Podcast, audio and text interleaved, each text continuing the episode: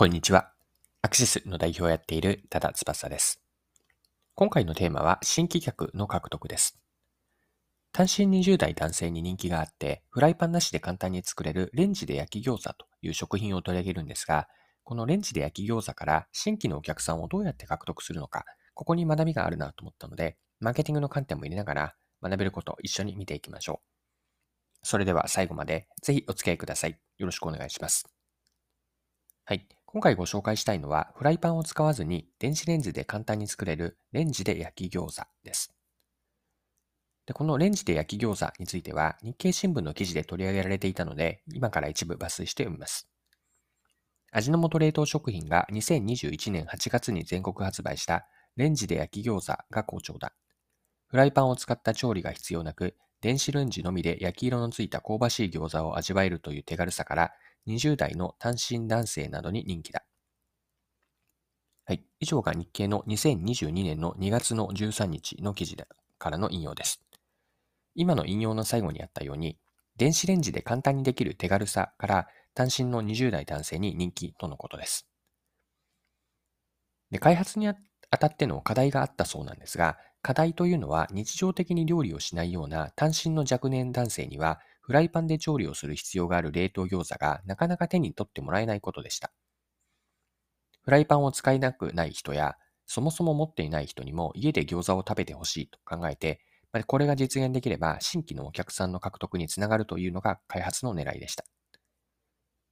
そして開発され出来上がったのが、フライパンではなく電子レンジで簡単に作れるレンジで焼き餃子です。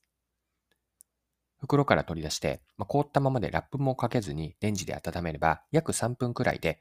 焼きたてのような餃子を楽しむことができます。このレンジで焼き餃子の事例は新規の顧客獲得のアプローチとして学びがあります。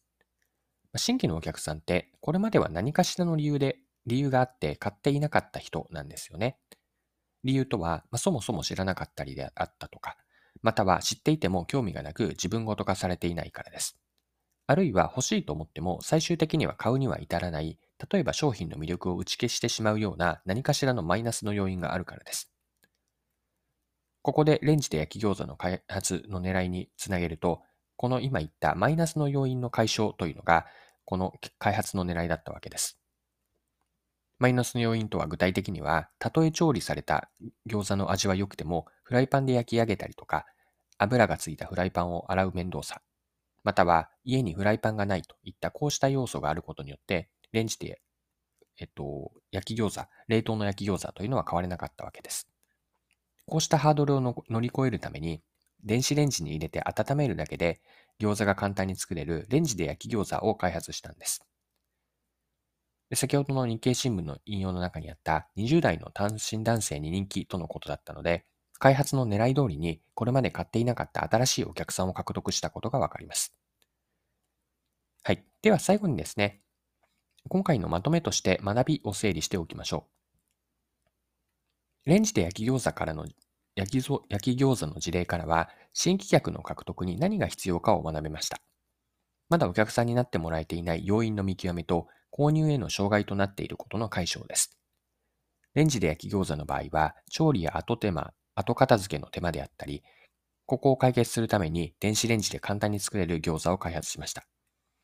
学びを抽象化して一言で表現をすれば、学びというのは、見込み客の買わない理由を見出し、解消する打ち手を解消する打ち手をつなげようと。もう一度打っておくと、学びは見込み客の買わない理由を見出し、解消する打ち手につなげようと。これを今回の学びとして残しておきます。今回も貴重なお時間を使って最後までお付き合いいただきありがとうございました。それでは今日も素敵な一日にしていきましょう。